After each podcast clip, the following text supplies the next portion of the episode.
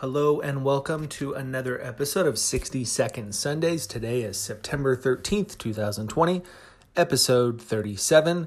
Here's the update. On the Chino Stunner, the single level home in Chino, we went under contract well above list price. Like I said last week, multiple offers, 86 showings. Uh, we had home inspection and termite inspection completed this week, progressing nicely with that con- contract.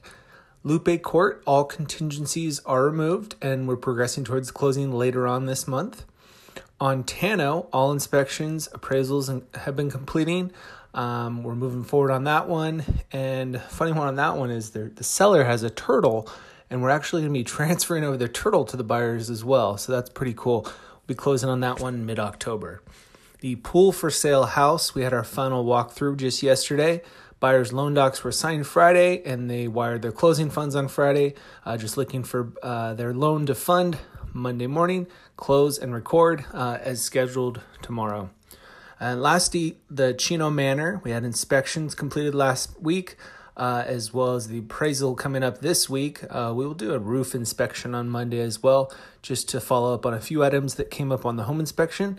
Um, we're just working towards negotiating the repairs and, and moving forward there. That's the update for this week. Hope you're well. Have a good day. Bye.